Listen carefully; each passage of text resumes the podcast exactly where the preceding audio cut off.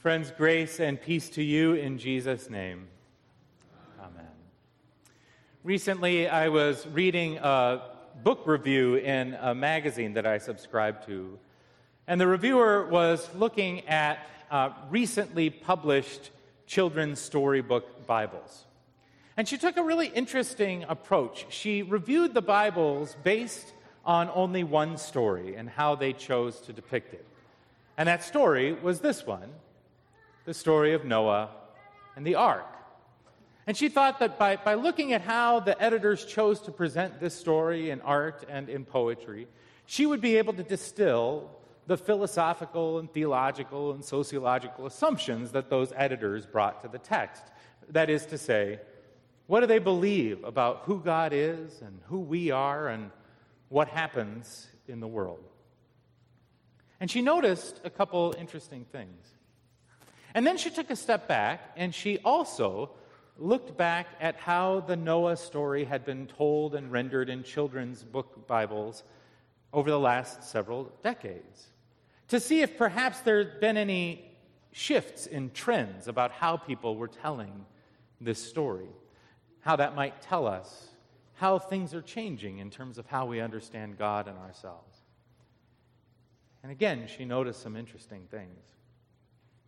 Now, the first thing she noticed, and this is fairly obvious, is that there are some details about this story that get downplayed, if not entirely ignored, when the story is rendered for children. That is to say, I have never seen a Noah and the Ark mural rendered on the wall of a children's nursery that includes decomposing bodies of animals and humans floating in the water or strewn about on the dry land as the water begins to recede, right? Because that's gross. That would be totally inappropriate, even though it's a fairly important detail in the story. There's a lot about this story that's not just rainbows and cute zoo animals, but we leave that out when dealing with children. But the other thing she noticed is that over the last several decades, there has been a shift in how people understand how the flood happened in the first place and how God was or was not involved. That is, there's a strong tendency to want to let God off the hook. The, the way the story gets rendered often is that the world is a scary place and Terrible and bad things often happen, and that's true, and kids should know that. But no matter what, no matter how scary and awful things might be, God is always there. That the rainbow promise is that God is present for us in the midst of all the scariness of life. Now, that, that's a true story, and it's a good story, and it's one that I'm happy to tell my children. The problem is, it's just not exactly the Noah story. Or at the very least, it's not the whole story. After all, this is a story, as terrifying as it may be, about a time when God looked out over a world that was rife with sin and evil and brokenness and lost God's mind. A time, at least as our ancestors would have us hear, in which God's anger boiled over in a way that God could no longer control and wreaked havoc and devastation on the earth. And only after waking up the next morning, or actually more accurately, 40 days later, did God say, Whoa, that was a bad decision. And then made a new promise for a new beginning. Now, I, I understand why this part of the story gets downplayed, especially when we're telling it to children. I'm not particularly comfortable talking about a God who gets so angry that God can no longer control God's anger. It's hard for me to, to, to, fathom a God who would judge all of creation in such a horrible and devastating way. And I'm perfectly comfortable saying that some of this is our ancestors projecting their own vengeance, their own failures, their own brokenness onto God to try and understand a little bit more about us. And maybe if that's what's happening, that, that might help us dig in a little. Because whatever we might believe about God and God's anger about the sin and brokenness of the world, the truth is, if we are honest with ourselves, we are the kind of people who lose control. We are the kind of people who have been called to love fiercely and yet let frustration and anger and difficulty push us off our center. And when these things happen, stuff gets broken.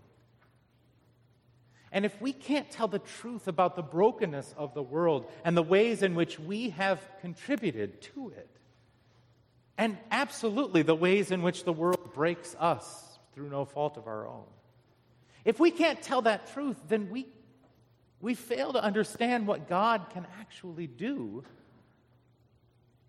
with us broken but still beautiful us. Because the story of Noah and the ark, beyond being a beautiful story about rainbows and zoo animals, is a story about a God who knows how to work with broken things. Because ours is a God who knows how to start again but never from scratch. Ours is a God who knows from the very beginning how to look over the roiling waters of chaos and say, I can work with this. A God who can look out over the broken pieces of Israel, having failed to live up to God's commandments, failed to be faithful and, and seen their beloved city and temple shattered into pieces. And God looked out over that devastated landscape and said, We can start over. A God who, throughout the period of the judges, when everybody did whatever they felt like doing and everything fell apart, and constantly, over and over and over, things were really, really bad. And God said, Let there be a judge who can deliver my people and bring them back to sanity, to, to themselves again. And over and over, the pattern repeated until finally God said, All right, let's try something else. And God did.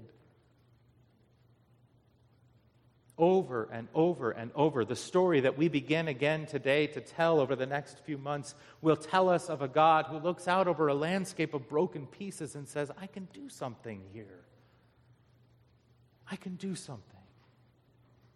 All the way until next April, we find ourselves at the cross again, where it looks like everything is utterly broken, utterly lost. And God says, I can work with this too.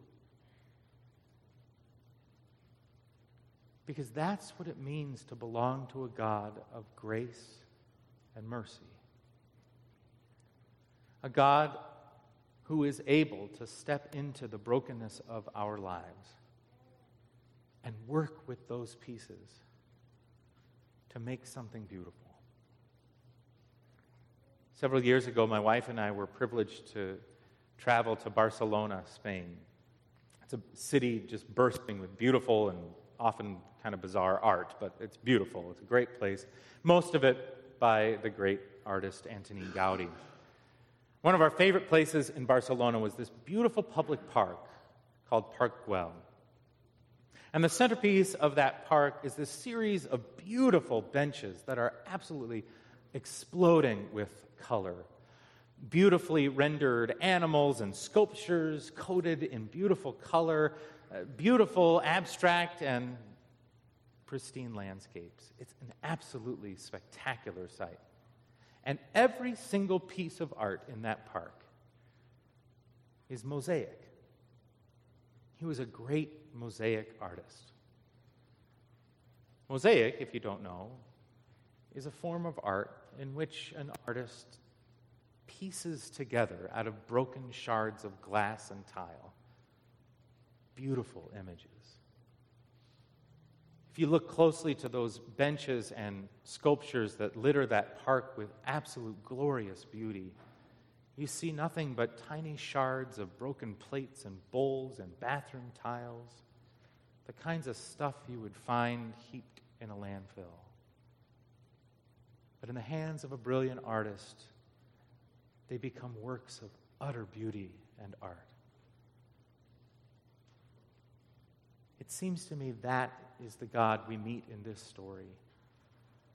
And indeed, the God we meet throughout the scriptures, who from the very beginning has worked with broken things to make beauty possible again. However, those things were broken, whether by your own fault or the fault of others or just the way things are. God looks out over the landscape of your broken life, all the stuff you bring with you this day, all the places in your life where it seems like nothing good could come of this. And God says, Yeah, I can work with this. And I will. And I will not stop until the promise of grace and mercy and life splash across the heavens and fill your life with love and light. And thanks be to God for that. Amen.